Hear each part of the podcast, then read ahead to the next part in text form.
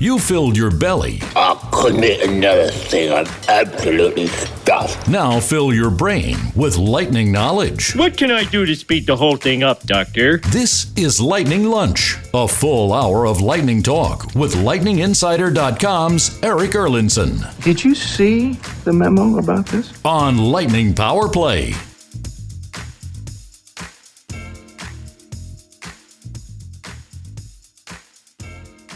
Good afternoon and welcome to another edition of Lightning Lunch here on Lightning Power Play, this January the 3rd edition of the show. I am your host, Eric Erlendsson from lightninginsider.com. You can also find me host of the opening face-off show, which airs weekday and weekend home games. That's new this year in case you're just catching up.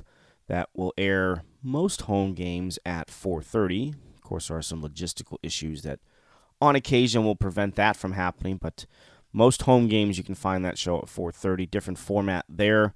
While we're pretty interactive on this show and bring in special guests uh, most days and many occasions.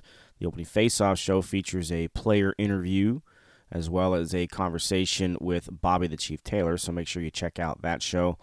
And don't forget the last call post game show after road games myself and Greg Linnelli have you covered on that end. So we'll be back on the post game show tomorrow after the game in Ottawa and of course the game on Sunday in Carolina as well. All right, we have a lot to cover and go over on today's show, as we usually do. Want to pick apart a little bit last night's game against the Montreal Canadiens, as Tampa Bay did extend their winning streak to a season high five games, and they've gone on this little run that we expected them to do at some point during the season. We know they needed to do at some point of the season to kind of get themselves out of that rut, if you will, where they were just kind of stuck in limbo for a good portion of the season.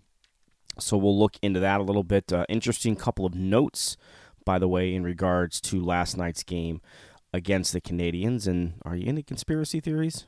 Hmm. Okay, maybe it's not a conspiracy theory, but we'll touch on one of those uh, interesting stats here in a little bit.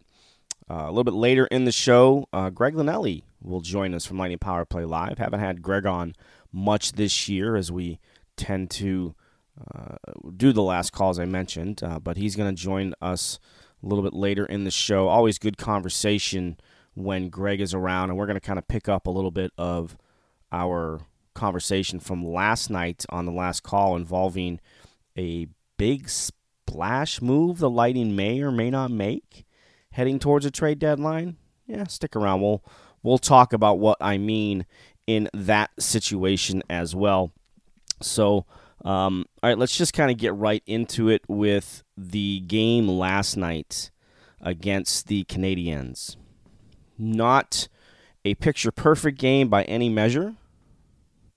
Not a masterpiece. It's not one of these games that we've seen out of this team of late in regards to their puck possession, in regards to spending time in the offensive zone. They didn't do a whole lot of that last night, and certainly wasn't anywhere near as lopsided as the game at Amalie, uh, Arena last week when Montreal raced out to a 2 0 lead and had an 18 0 shot advantage in the opening 12 plus minutes of the game. Tampa Bay's first shot on goal in that game didn't come until the 12 25 mark of the first period on a Tyler Johnson shot. Um, of course, Tampa Bay came back and won that game, but it wasn't uh, very pretty at all. Uh, and then last night, again, a, a, banged up Montreal team who continues to show some fight. Uh, you know, we mentioned yesterday going into the show the players they're missing, including Joel Armia. Brendan Gallagher was the latest one to go down with a concussion. Jonathan Drouin has been out. Paul Byron. So they're missing some key players, uh, and yet Montreal's trying to find a way to stay in the race.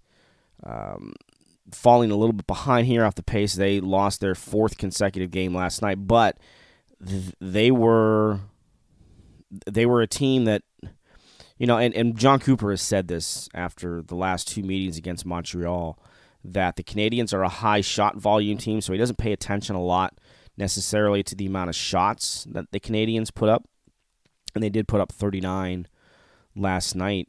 Um, but they did have the puck a lot, and Tampa Bay didn't have it as much, and uh, certainly not as much as we're used to seeing. It, you've listened to me over the past month. I've talked about how much their possession game has improved and how much better they have become in that area.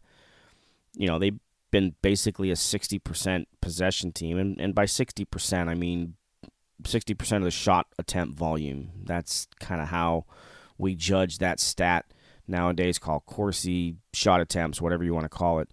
Um, but Tampa Bay's been very, very good in that area over the past month or so. Not so much last night. Didn't have the puck anywhere near as much uh, as they have in previous games, and yet they still find a way to win the game. And here's a couple of big takeaways that, that I kind of look at and, and think about when I look back on last night's game. Good start. First couple of shifts, Tampa Bay had the puck in the offensive zone and we're doing some cycling and moving the puck around and actually score 42 seconds into the game as a shot that was originally awarded to Steven Stamkos went to Anthony Cirelli, was changed back to Steven Stamkos, and eventually awarded to Anthony Cirelli on a tip of an Eric Cernak wrist shot um, that put Tampa Bay ahead. Montreal did tie the game right at the end of a power play opportunity and the Lightning went back ahead on Nikita Kucherov goal as they took advantage of a Carey Price turnover where he basically put the puck on the stick of Brayden Point and ended up uh, with a quick pass over to an open Kucherov on the back post and that ends up being the winning goal in a 2-1 game. And from there, Montreal had um, a, a fair share of chances in the first and through a good portion of the second period. But this was a game. Okay, Andre Vasilevskiy didn't steal a point for Tampa Bay. He won them a point. I wouldn't say he stole them a point. You you see that phrase tossed around quite a bit. Did finish with 38 saves in the game, and he certainly made a couple of grade A stops in the first period. But he didn't steal this game. And and this is where I you know some people are probably going to debate me on this. They might think that it's a bit of a different situation, but the this type of game was the type of game Tampa Bay earlier in the year probably may not have gotten two points out of, may not have gotten a point out of, even though they held the lead Again, we mentioned Kucherov's goal about midway through the first period. They held the lead for the rest of the game. They did not surrender the lead. Now, some of that is because of Vasilevskiy for sure. His scorpion style save on Max Domi was an that was a vintage, if we we can use that phrase with a guy who's only been a starter for two years, two plus years now in his third full year as the number one guy here. If we can use that phrase with him, just kind of if, if you look at the replay, it, it's really unbelievable.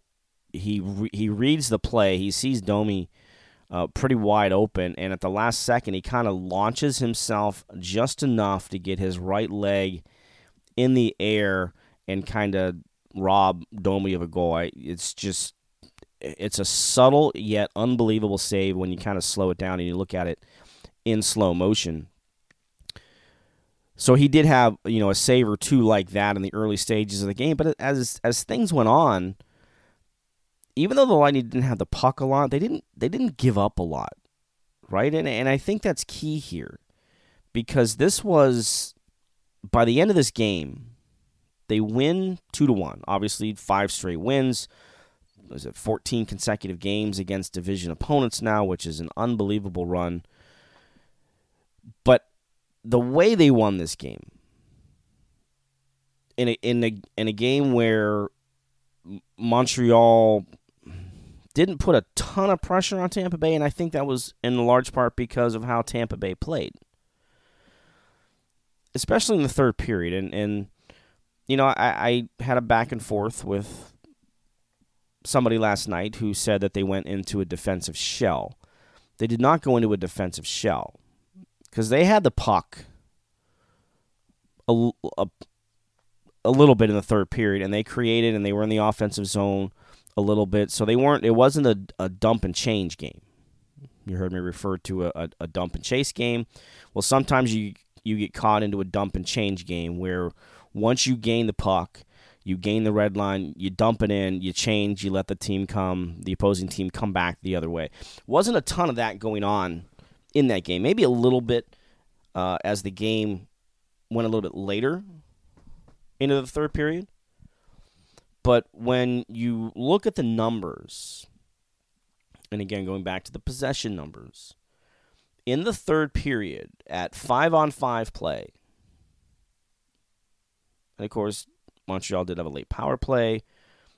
They pulled the goaltender with about two minutes to go. So a six on five for uh, most of the latter few minutes of that period. So that kind of skews the even strength number. So this is five on five numbers. The shot attempts were only 14 to 11 in favor of Montreal. And this is what I look at too the high danger chances. You, you've heard me talk a lot about this. The Lightning are in a situation where this is a big area they're trying to cut down and protect their goaltenders from. And this is the high danger areas of the ice. In the third period, during five on five play, the Lightning did not give up one high danger chance. And that's something that the coaching staff is going to highlight. And as a whole, only five scoring chances for. Th- those are really good numbers when you kind of dig inside a little bit, especially the zero high danger chances. So, as much as Montreal had the puck in that third period, didn't get a lot on net, didn't get a lot through. I, I mean, most of that stuff Tampa Bay kept to the outside. You can look at a heat map, which is something that gives a visual visualization of where shots are, are coming from. And you look at it, and there's not a ton throughout the entire game, really, in some of those high danger and chances areas. You know, the Canadiens end up with six high danger chances for the game. Four of those came in the middle frame. Again, this is all five on five play. So that to me is not a defensive shell. Now, for the game in total, for the third period in total, because this does include the power play that Montreal had, and it does include the six on five. So that's about four minutes, four plus minutes worth of time where they had an extra skater on the ice. The scoring chances did end up as 26, or the, the shot attempts did end up as 26, and the scoring chances did end up at 10, and those high danger chances were three. But again, that's with an extra skater on the ice. So that is not, to me, the definition of a defensive shell. That to me is an a bit of an understanding from a team knowing the way they have to play to try and close out a game, and that's important. That's important for a team who, going into the season, talked about wanting to change their approach to the game. Not stylistically, just their approach. And as we sit here today, this is the second game Tampa Bay has won by a score of two to one in the past week. And it's the third game this year they have won by a score of two to one. And why is that important? Well, last year, last year, for the entire season, and we know this team won 62 games last year. The number of games they won in regulation where there were a combined three or fewer goals scored in a game, they only did it twice. There were some overtime slash shootout games in there. You know, we talk about one goal games and how to close games out. You heard Jon Cooper talk about that after the game last night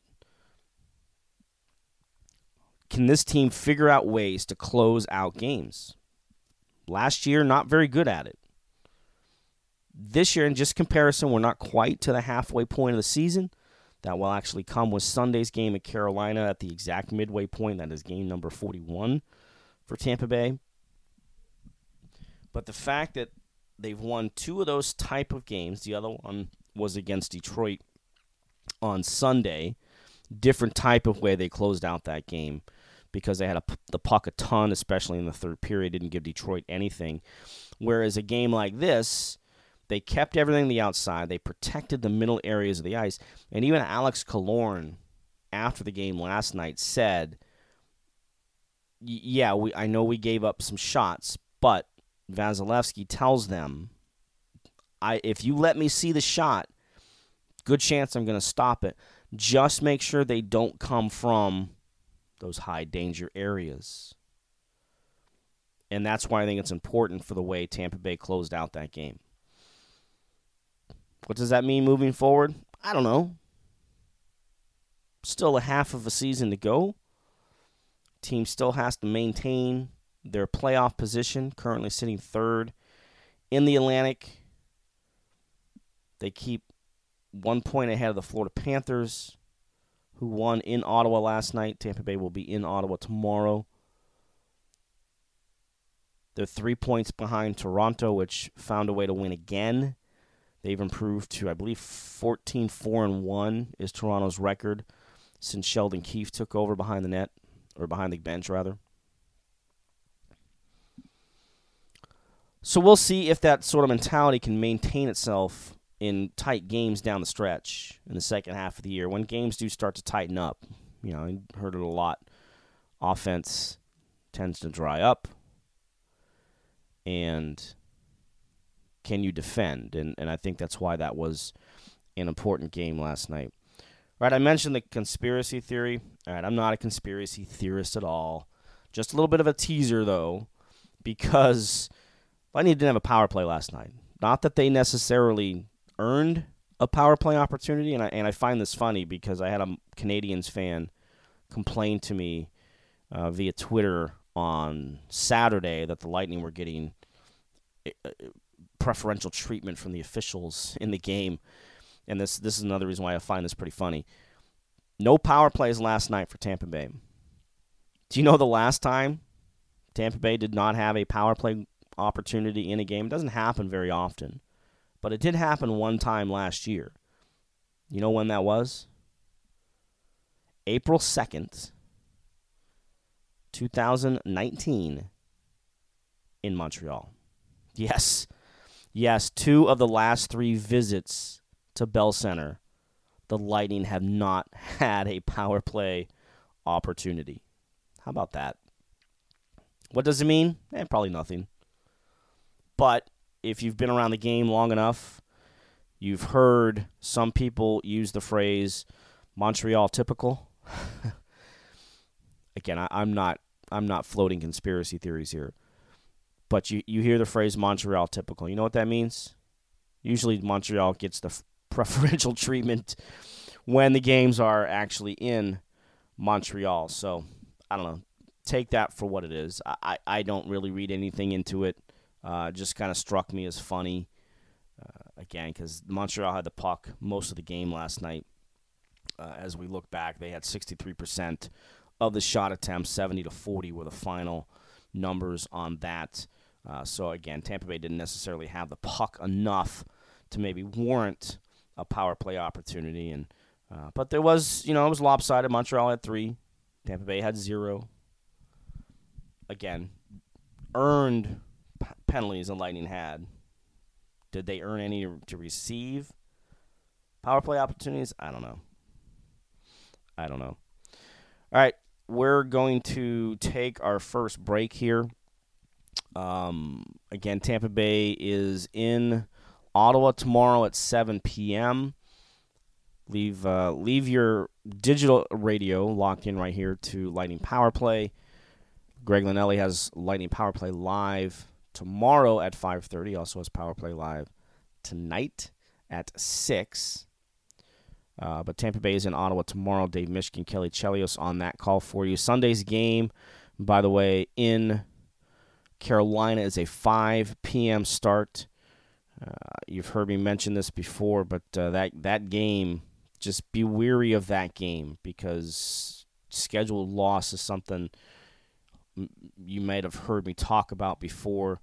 Uh, with a game in Ottawa the night before, the long ride from the airport or to the airport from the rink, which, if you basically say Lakeland to Tampa International, that's about how far the rink is. It's out in a suburb uh, called Kanata. So it takes a while to get to the airport. The team has to clear customs.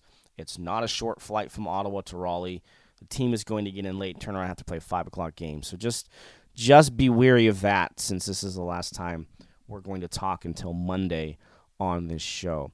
All right, when we come back, we're going to be talking about the World Juniors. I'm going to give you the update of what's going on over there. It's a quiet day today at the World Juniors. As the quarterfinals were yesterday, the semifinals will be held tomorrow. The gold medal game will be Sunday, and there are still two Lightning prospects involved in this tournament. So we're going to talk about that when we come back right after this.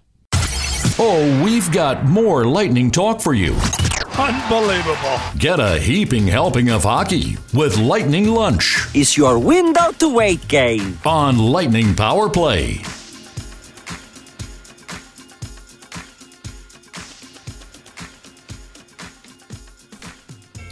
Welcome back to Lightning Lunch here on Lightning Power Play. Eric Erlendsson from lightninginsider.com, your host, getting you set for this weekend's final two games of this four game road trip.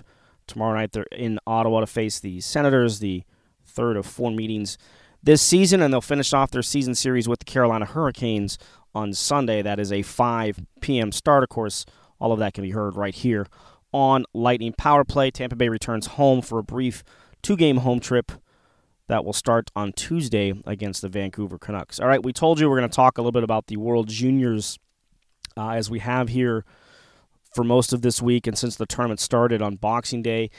Quarterfinals finished off yesterday. The no upsets really when you kind of come down to it.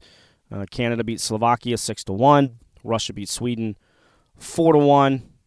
Sorry, Russia beat Switzerland three to one and then Sweden knocked off the Czech Republic 5 nothing. I guess the only one you might consider a bit of an upset would be the Finnish team knocking off Team USA 1 to nothing. Again, these are all knockout games. So the quarterfinals are done. All the teams that lost end up going home. The semifinals are set now. That'll take place uh, actually tomorrow uh, over in the Czech Republic. The first game at 9 a.m. Eastern will be Sweden against Russia. And then at 1 o'clock, it'll be Canada against Finland. And there are two Lightning prospects involved in the semifinals here, uh, still alive, looking for some hardware, some neckwear, some metal to hang around their neck uh, as we look ahead to this. And we'll start, first of all, with Nolan Foote. You know, when we talked yesterday, we had mentioned that Nolan Foote only played one shift in that game against Slovakia. He was ejected uh, on his opening shift for what was then called a illegal head contact, neck contact for a hard hit he delivered uh, in the offensive zone. That was ruled a five minutes major and a game misconduct, which is an ejection. And you know the standards are much different in the double IHF compared to the NHL or some other leagues that we're used to discussing uh, here that we're used to watching, certainly in North America. And that was the reason probably why he was kicked out because you go back and you look at it and you think, eh, not too bad of a hit when you kind of slow it down. But the thing with the double IHF, and you see this a lot, so not only is the standard on the ice so much different, and there's less leeway when it comes to those type of plays where they deem any sort of head contact whatsoever, you're going to you know see more stricter penalties for plays like this. And any head contact uh, at the double IHF level, especially in this tournament, normally results in an automatic ejection from the game. So that's what they ruled yesterday. The good news is that Nolan Foote will not receive any extra supplementary, supplementary discipline, so there is no suspension. So he will be eligible to participate in the semifinal game uh, again tomorrow at 1 o'clock for Team Canada. And if you followed the Canadian team at all, and we've talked about it here a little bit on this show because of Nolan Foote being a part of the team, he has a when he was drafted, when the when the Lightning drafted him back in June, the one thing that Al Murray talked a lot about was his shot, how NHL ready his shot was.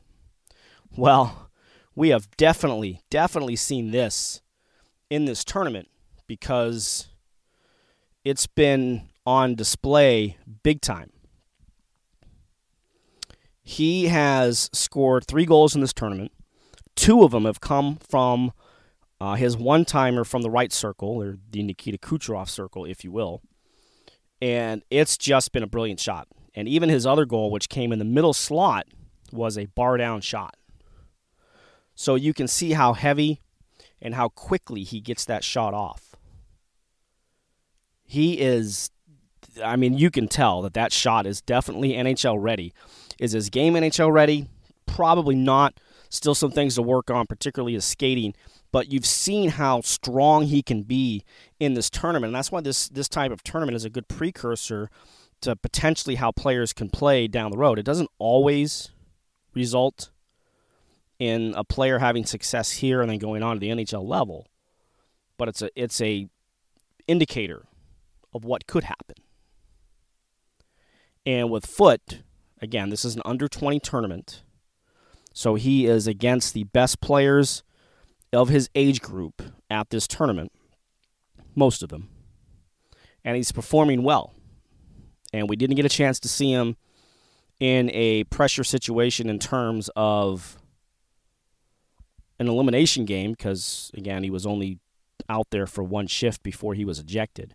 But now we're going to get to see him play in the semifinals uh, against Finland, which is, um, I think, it's key because now now he gets two more games. That's the one thing. Once you make it to the semifinals, you're guaranteed two more games. So the two teams that lose the semifinals will play on Saturday or on Sunday, pardon me, for a bronze medal. Of course, obviously the two teams that win will go on to play for a gold medal. But the two teams that do uh, end up losing the semifinals will play for a bronze. So we know that Nolan Foote is going to play for a medal, and that's uh, you. You can't replicate those type of experiences in those pressure situations. Uh, you know, having talked to Matthew Joseph and Brayden Point and Anthony Cirelli, Mitchell Stevens, all have taken place in gold medal games. Steven Stamkos uh, as well back in 2008. Uh, so Nolan Foote will have an opportunity to compete for a medal starting this week. And now the other players still alive. We mentioned yesterday Max Cajkovic. His tournament is done with Slovakia after the loss to Canada. But Hugo Alnefelt is still alive as well. He has been the main goaltender for Sweden here in this tournament to date. He did have the start yesterday in their game against the Czech Republic. And uh, the home team, look, there's always some home ice advantage in some of these tournaments. Saw how crazy the Czech fans were in their preliminary round game. Uh, first of all, when they beat Russia to open the tournament. And then during their game against the U.S., which is a very spirited game, back and forth, ended up winning by the U.S. in overtime. But Alnefelt was in net and he pitched the shutout yesterday. He finished the game with 23 saves, so he stopped all 23 shots. And, you know, there hasn't been too many Lightning goaltenders who have found their way in these tournaments, historically, anyway. Dustin Tokarski comes to mind. The Lightning drafted Jaroslav Janus, but he was already kind of established himself in the World Juniors. He was drafted a year after his first year of eligibility. Connor Connor Ingram was on that same team that had Cirelli, Stevens, and Joseph a couple of years ago. Carter Hart ended up getting most of the playing time in that tournament, but Ingram got some playing time. But now you got Alnefelt, who has already led his nation to a gold medal in the under 18s last summer, is now the guy for Sweden here at the World Juniors. And again, you cannot replicate these situations. He has started all but one of the games for the Swedes to this point. So if you have a chance on Saturday, when Sweden will play Russia, and that should be a fun game, that'll be the 9 o'clock game. So you got to get up a little early, uh, at least by my standards. You got to get up a little early, but make sure you check out the Sweden Russia game. First of all, it should be a great game. Russia's looked up and down in this tournament. Pummeled the Canadians six to nothing. Lost at home or lost to the home team, the Czech Republic. Lost to the U.S. Beat Switzerland three to one yesterday. They were a pre-tournament favorite by some. Wondered what they were going to end up doing after a little bit of a slow start. But they will face Sweden at 9 a.m. That can be seen on NHL Network. And then at 1 o'clock, check out Canada. And Nolan Foote wears number 29 for the Canadians if you have an opportunity. Again, that's a 1 p.m. puck drop that will also be broadcast on the NHL Network as they take on Finland. Finland is the defending gold medal champion. They knocked off the U.S. last year in overtime. So it's two straight years now the Finns have knocked out the U.S. Uh, and that should be a fun game, too. The Finns are always a tough team. They're always a tough team to play. They know how to play a gritty style of game. They know how to play in these type of situations when it starts to become elimination games. Last year, you know, there's no big names that jump out at you. There's no Patrick Laine this year. There's no Kaapo Kakko this year, the number two overall pick by the Rangers this past year. So there's no huge names that jump out at you, but they always know how to play and perform in these situations. So that's your World Junior recap. Again, Sweden and Russia at 9 a.m. tomorrow morning. That'll be followed at 1 o'clock by Canada and Finland. Uh, two of the three Lightning prospects are still alive in that tournament, so something for Lightning fans to keep an eye on and to follow and you know get a glimpse of what could be down the road. I I don't think there's any doubt that Nolan Foote will be at the NHL at some point within the next couple of years. Goalies are a little different, but I know I saw something earlier this year. I think it was the Hockey News projected each team's roster five years out. And Alnefelt was listed as the backup. So there are some who believe that he will make his way to the NHL as well, and this is certainly a great, great training ground, training ground for him. All right, we are going to take our second break here right now. You are listening to Lightning Lunch on Lightning Power Play.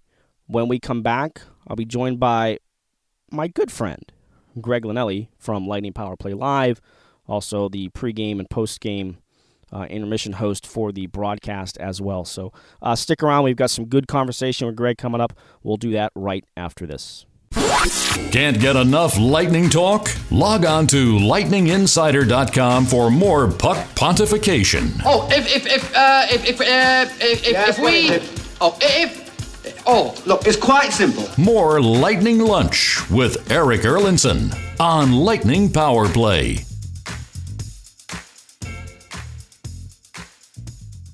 All right, welcome back to Lightning Lunch here on Lightning Power Play. Eric Erlendsson from lightninginsider.com, your host. Uh, hope you enjoy the World Junior recaps that we give you. Uh, don't forget the semifinals, of course, are coming up tomorrow. Both uh, two of the three Lightning prospects anywhere are involved in these semifinals. Hugo Alnefelt to Sweden, and as we mentioned, Nolan Foote with Team Canada. But we're going to switch our attention uh, a little bit around again to uh, the Lightning and maybe some league talk topics as we welcome in good friend of the show. You hear him on Lightning Power Play Live, on the pregame show, intermission reports, and of course, my co host on the last call.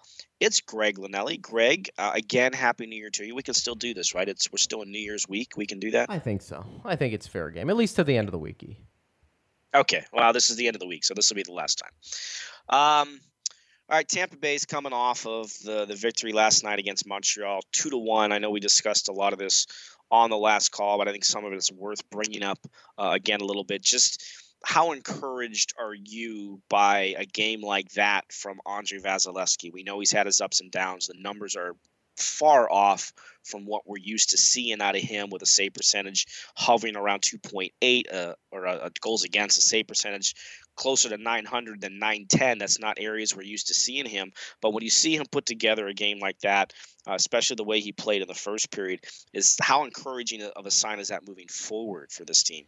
Yeah, I mean, look, it's I'm stating the obvious when it's when I'm saying it's it's pretty big, and you know, for me, I, I always like to use the eye test before I take a look at some statistics from a specific game, and you just felt like Vasi passed the eye test like he did last year on most occasions. Made a lot of big saves, was really uh, good in tight spaces. Max Domi was denied a couple of different times, and I think it's the the type of outing you have to get from Vasilevskiy from time to time if this team wants to win a Stanley Cup. It didn't happen in the playoff series against Columbus last year. He wasn't as good as we saw him in the in the regular season, and that was unfortunate because he was so good during that time. I think he's been the best goaltender in the game over the last two years, certainly in the top three.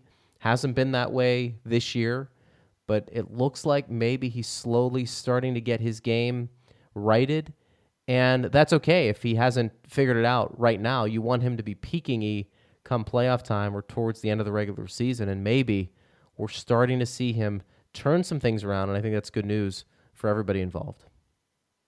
Yeah, I don't wonder if we're not seeing. You know, we talked a lot about the buildup with the team, right? Like this process, and I and I people are probably sick of me saying that word so often here during the first half of the year. But uh, you know, I, I think it's true. I, I think uh, maybe he is building his game up because he has to adapt. You know, I've said this before. As the team adapts to a new concept to play or a new approach to playing the game, I think he has to have a different and adapt his approach to the game as well. There are some games where he's only seeing 20, 21 shots on goal. Certainly wasn't the case last night.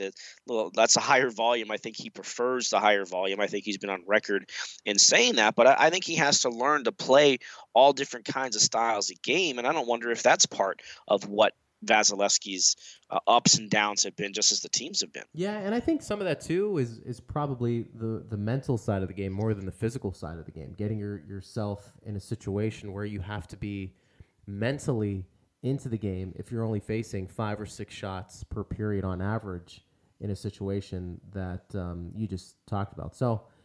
Uh, you know he's a young goaltender, e, and uh, he hasn't figured everything out. I think it's been impressive what he's been able to accomplish so far in the NHL. The interesting thing is too, I think teams are probably adjusting to his goaltending. There's a book on him now. I, I think he's yep. going to have to adjust a bit more. We've seen teams.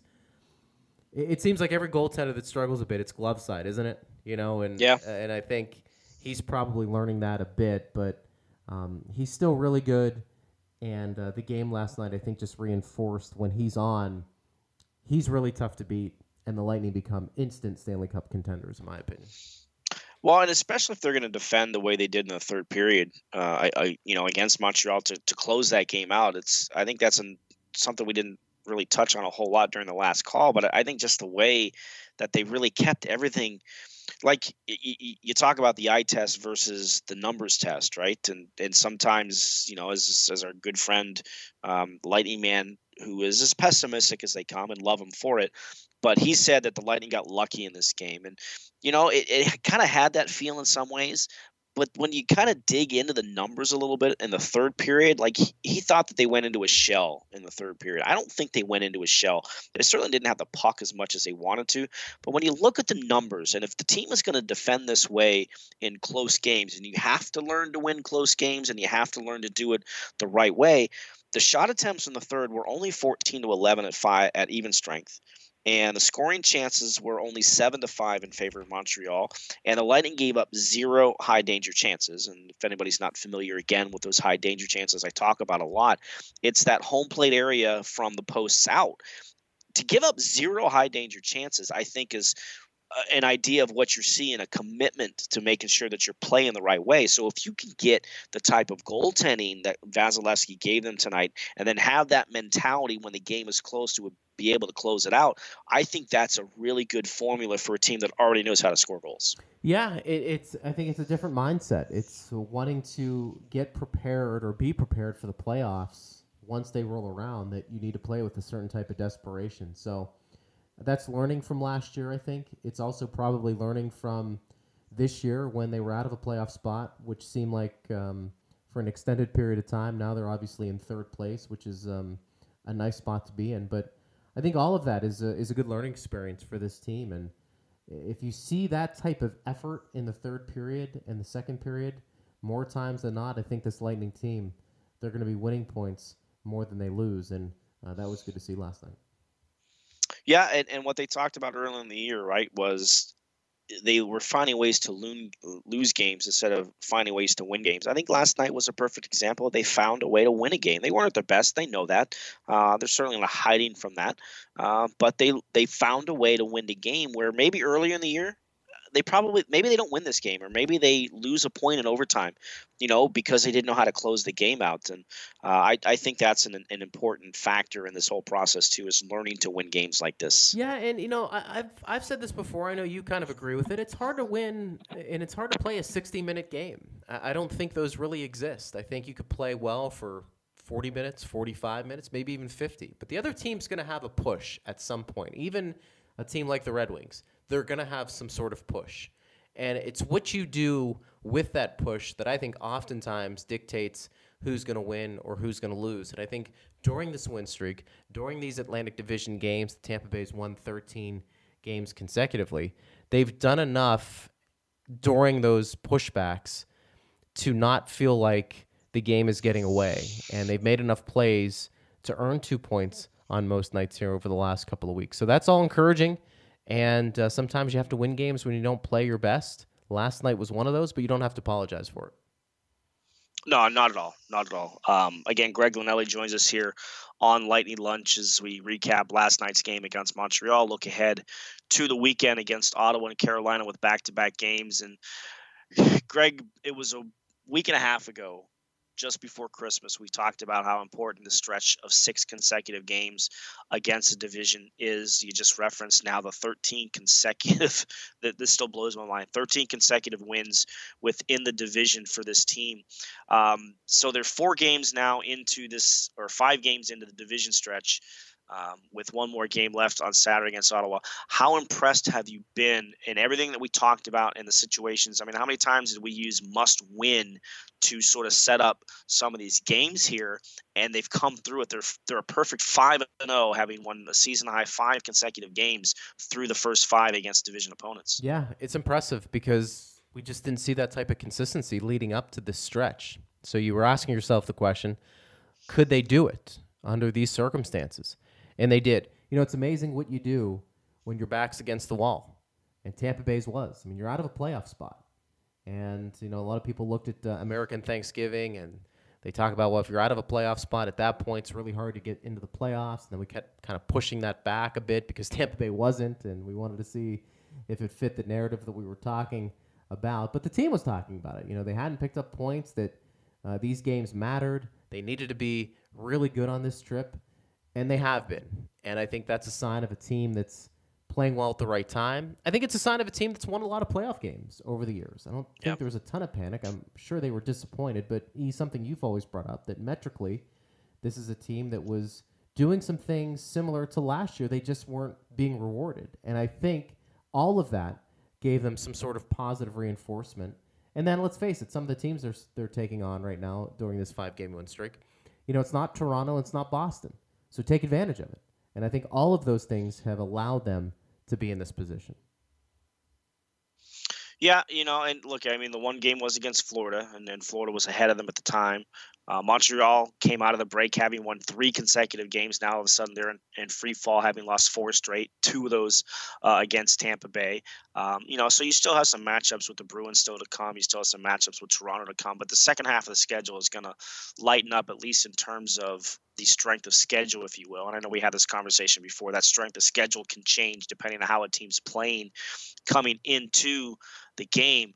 Um, but I, I, am just, I'm just still blown away that they've won 13 consecutive games within the division. I don't think I've ever seen a situation like that in the number of years uh, that I have covered this team and covered the NHL. Even last year, I, as many games as they won, I, am pretty sure they didn't have this kind of a streak uh, within the division. So, very impressive at a time where they really needed to kind of put some wins together. They've come through with it for sure. Um, tomorrow night, Ottawa. We saw what happened. Um, you know, the two the two meetings between these two teams this year. The Senators outworked and outplayed Tampa Bay in that first meeting. That was pre Sweden. Obviously, uh, the Senators were here uh, not too long ago. That was the game where Nikita Kucherov ended up being benched, and they didn't play as well in that game. That was one of those ones where the turnovers came back to bite them. So. Everything we just said about these the six game stretch. This is the sixth game uh, against the Atlantic Division opponent what is it that Tampa Bay has to make sure they correct against this Ottawa team to extend the streak to 14 within the division and six overall? Don't make any egregious turnovers. You know, I mean, it's I think it's pretty simple. Don't give Ottawa an opportunity to feel like they can play on the same ice as you. Tampa Bay is the superior team, Eric. We know that. And we also know that when Tampa Bay is not playing well and they have some giveaways that teams like Ottawa and Detroit can capitalize on those moments. So if you're Tampa Bay, try and have the start you had in the game against Montreal, against Ottawa. Make them play from behind, but don't turn the puck over. Don't make egregious turnovers. I think you do that, you should win. I don't want to say comfortably, but you know, if they win by more than two goals, I, would feel pretty confident that's how the outcome would would be. And I think the one thing we've learned from the two meetings against the Senators this year, they're not the weak team everybody thought they were going to be. I know they're close to the bottom of the standings, and that's not the unexpected part, but they work hard. If you do not come ready to work, they will outwork you and they can burn you. They don't have anywhere near the depth of talent for sure that say a Tampa Bay has or a lot of other teams in the league have, but they have a guy like Anthony Duclair, and we saw it in the meeting here in, in uh, Amalie Arena a couple of weeks back, he can burn you. And if you're going to feed them the puck, if you're going to create offense for them, and look, I remember that was a tie game in the third period in the first meeting against Ottawa. Luke Witkowski had actually tied the game. Uh, and then it was a, a, failed play by Braydon Coburn trying to glove down the puck that led to the game winning goal. You have to come ready and be aware. Don't think that just because they're the Ottawa Senators, you're gonna you're just gonna throw your sticks on the ice and beat them. You better come ready to play. Yeah, I mean uh, they're gonna try and outwork you. That's what Ottawa's gonna do. And if they're not outworking, they're gonna try and beat you up. They've got some guys there that um, are pretty chippy. We know about Tkachuk, and um, I feel like he's a guy. I think Dave Mishkin made the analogy, kind of like what Cirelli does for the Lightning. He's gonna pull you into the battle, and he's yep. gonna force guys to play with some intestinal fortitude. Tkachuk plays to the very end. And so I think you have to keep that in mind. It's going to be chippy in Ottawa. There's no doubt about it. Again, uh, they're a team that feels maybe like they can play with Tampa Bay in some in some shape or form. So the Lightning have to be ready for that. Could it be a letdown game? Maybe.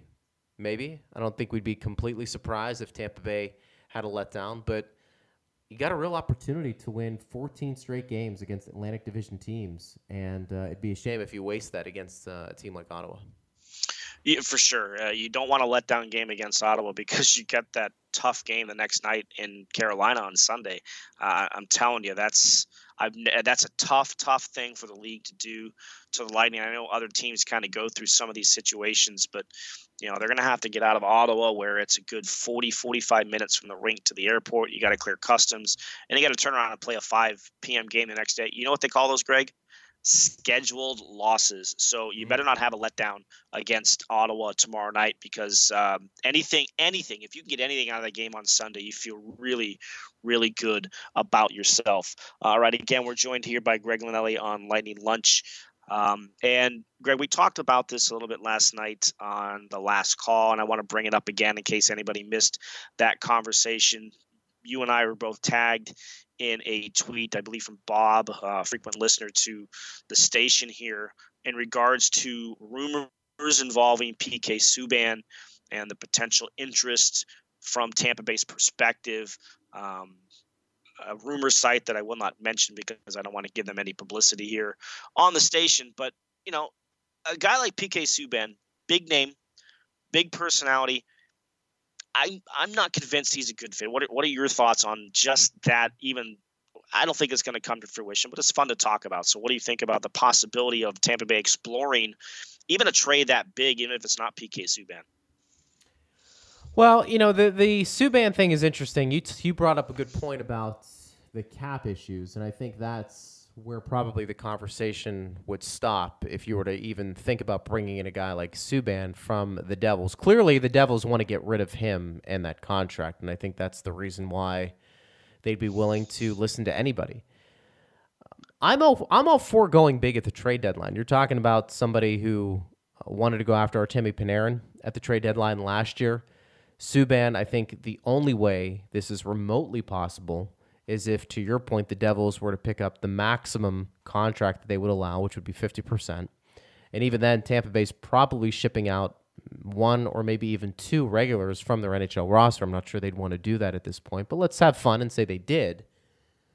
You know, is PK Subban at this point in his career being kind of shipped around the last couple of times a motivated athlete that would come to Tampa Bay understanding that he wouldn't have to be the guy, just have to play a role, and then knowing that you know, uh, in a year or two you could you could go sign somewhere else uh, for big money if if they choose to keep uh, PK two years, I believe, after this year on the roster. Again, with the Devils picking up fifty percent of that contract, uh, it probably doesn't happen. I mean, Julien BriseBois would have to make a lot of things uh, work for that to happen. But I'm not going to poo-poo it because I, I like I like the thought process. I like bringing in a guy who I still think has elite skill.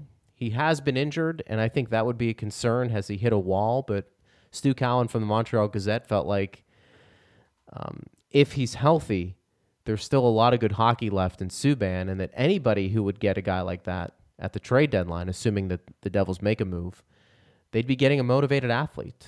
And sometimes those are always the most productive or dangerous athletes when you're talking about productive ones.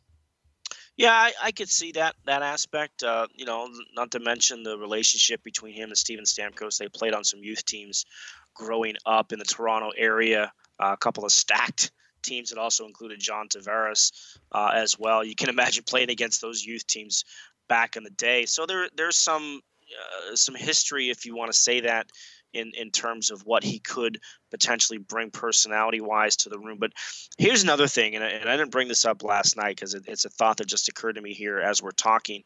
Um, is is PK Subban motivated? You know, and and maybe a change of scenery and, and coming to a team who could uh, contend for a Stanley Cup. Could that be a motivator? He could kind of slide in and I don't know PK Subban that well, just the stories that I've read and, and some of the situations that we've read about him through the years. I don't know if PK Subban is capable of kind of being in the background. And that's not a knock against him. But if he's asked to play a reduced role, is he okay with that? You know, he's a guy who's always he likes the spotlight. He's a big personality. He, he likes that uh, about him. The cameras go to find him because he he always has a willingness to talk to us in the media uh, and everything, and, and, certainly he can fill our notebooks. Um, and our, our video recorders for sure. Uh, but is this personality almost too big for this team? And then I rem- remember this thought came into my head a couple years ago when the All Star game actually was last year. The All Star game was in San Jose, and after the All Star game aired on Friday night, they had this live show this like talk show atmosphere with PK Subban. And then you had the PK Project, which was another show that was airing on NBC. Is, is where where is his head at right now? Is his head more concerned about his post playing potential career, or is his head still where it needs to be as a top level guy who's won a Norris Trophy in this league? I, I don't. I'm I'm talking out loud here a little bit, but those are some things that would also kind of throw up some red flags for me. Yeah, and I I think here, here's the thing though. I, I and everything you just said you know, Julien BriseBois would have to uh, do his research and check all that out and, and make sure that uh, wouldn't be a problem. I think for PK Subban, um, there's always that risk. So you, you never know how he would react. But I, I do, I would get the sense that this would be a guy whose ego would be hit a bit again after being dealt. And you come to the Tampa Bay Lightning, you're not asking him to be here for four years. You know, maybe most a couple and then you can figure out what you want to do with him maybe in the last year of his deal. But maybe you get PK Subban for even if it's a half a year, a playoff run, or maybe even if it's a full year, at his best one more time. The question becomes, is it worth it? I think it brings up a bigger question. Do you think Julien BriseBois is looking at this and saying, you know what? We haven't won one yet, and we can talk about preserving the future all we want. But until we win one, I'm not going to do that, and I need to go all in to get that one for this core group of players that we've talked so much about. How big does Julien BriseBois go, if at all, at the trade deadline? Because he talked about it, and you were there, as was I. You take a look at a lot of these trades at the deadline, they really haven't been good ones, have they? But you wonder if he'll be inclined to do something and maybe even go a bit big. Yeah, that's an interesting sort of insight there. Um, you know, I, I, think history will show you, though, that we really only remember the trades that lead to a Stanley Cup. We don't remember the multitude of other trades that teams make that don't lead to the Cup. Uh, you know, I we think I mean Braydon Coburn was involved in one of those. The Atlanta Thrashers pulled off a deal where they traded Braydon Coburn, who was a top ten pick at the time, for Alexei Zhitnik for a half season of Alexei Alexei Zhitnik, and it got them zero playoff wins. You know, so those are the kind of things that I think probably Julien is referencing. But I also don't wonder if the way last year finished, if that isn't a little fresh in his mind too, right? Like he didn't do anything at the trade deadline. He didn't make any moves at the trade deadline. And uh, I don't wonder if that isn't something that kind of sticks out in his mind as well. So um, I, I, give him credit though, because I think whether this rumor is true or not, and I, and I, tend not to put a whole lot of credence into it, but if it is true, it, it gives you some insight into how he is thinking that he's he's encompassing everything, right? He's encompassing okay, what what would a big splash do? What would a big push trade do? Or what would a minor trade do, or what would no trade do? I think he already has the uh, potential of understanding what no moves means to his team, especially for this core in particular. But um, you know, I don't wonder uh, if, if, at least he's covering his bases, right? I, I, think that's kind of what I'm trying to get at. He's exploring all avenues to try and help this team become a Stanley Cup winner. And to your point about you can protect the future all you want, and you want to do that. You want to have the ability to win cups every single year. You want to be a contender every single year. But we know changes are going to start coming a little bit more rapidly than they have the last couple of years because of the cap situation and some of these players on longer term deals that have higher salaries. To keep an Anthony Cirelli, it might cost you another player.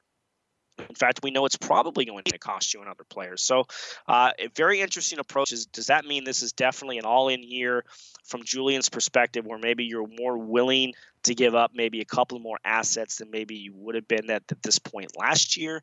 Uh, you have a second first-round draft pick that you can play around with with the Vancouver Canucks. Uh, the deal they made with JT Miller involving JT Miller at the draft. Um, so very, very curious and very interested to kind of see where this all goes um, here in the next uh, about a month and a half. We're about probably six weeks or so from the trade deadline. So definitely going to keep an eye on this. Uh, again, Greg Linelli joins us from Lightning Power Play Live. And, and last subject I want to bring up here with you, Greg. Sunday's game is game number 41. It's the halfway point of the season. So, just a quick thought on what you've seen from this team through the first half of the regular season you know, inconsistent but trending upwards, and I think that's probably fair to say. I also think you've had some guys who can get to another level, specifically Brayden Point. I think he's a guy that um, maybe the second half of the year he really turns it on a bit. And I think the unknown. You know, what are you going to get at the trade deadline? What type of help are you going to get from Julien BriseBois? But I think it's been inconsistent, trending upwards with some guys who typically perform very well getting an opportunity to kick it into high gear and, and get going again in the second half of the season. Yeah, it's going to be interesting to watch to see how this whole process sort of comes together. Jon Cooper's even used the word we have a plan in place, and, and I think we're starting to see this build up to this team. I know we talked about it a lot there in the opening part uh, of this segment, but um, very interesting days indeed. I, I kind of look at it the same way you do. I think some inconsistent play, but I think learning to play a different mentality. And we've heard Steven Stamkos mention it as soon as game number three of the year when they were in Carolina, and he was saying they can't continue to play this way and they have to be better and, and more responsible with the puck. Um, we've seen flashes of it. We've seen less. Um, times this year, especially in the last couple of weeks, to where turnovers have really been costly. Uh, the the Kucherov situation, the last time they faced Ottawa, stands out obviously for a lot of reasons, but I think they're they're trending, they're becoming more of a team they want. And, you know, we both heard Julien say it as well. They want to be a team that knows how to win in the postseason. And that's a team, again, that's had a lot of playoff success with this core. You know, three uh, conference finals and one Stanley Cup final. That's a lot of success a team has had. But now they're trying to learn to play maybe a little bit more of a different mentality. And uh, I think that's where things are headed. All right. Um, Greg, I really appreciate you kind of helping me out today and uh, getting this show uh, on the road and uh, closing things out here on the week. It's been a pretty successful week for Tampa Bay. I know you've got uh, Power Play Live coming up at 6. Uh, who's your guest tonight? Yep, we're going to have Jassen Cullimore on, and uh, we'll get Cully's thoughts on the game last night and this winning streak and has Tampa Bay turned the corner. So we'll talk to Cully about that. Yeah, it's always good conversation. It's never bad to have a former Stanley Cup champion as your guest, is it? That's always fun. Very fortunate. Yeah, yeah, Cully's a good guy. All right, uh, Greg, again, thanks for your time. We really, really appreciate it here on Lightning Lunch. Uh, that is going to wrap up today's show. Uh, thanks, everybody, as always, for listening in and, and uh, giving us your thoughts and your feedback. Uh, again, Tampa Bay is back in action tomorrow night. It's a 7 p.m. game uh, against the Ottawa Senators. pregame show starts at 6.30. Greg will be on the airways at 5.30 tomorrow night, 6 o'clock tonight, but 5.30 tomorrow night with Lightning Power Play Live. Dave Mishkin, Kelly Chelios will have that call for you uh, from uh, Ottawa, and of course Sunday against the Carolina Hurricanes. Don't forget, me and Greg will be back with the last call after tomorrow night's game. Uh, so stick around after the game and make sure you pick all that up. All right, thanks everybody for listening. I'll be back with Lightning Lunch on Monday. So until then, bye bye everybody.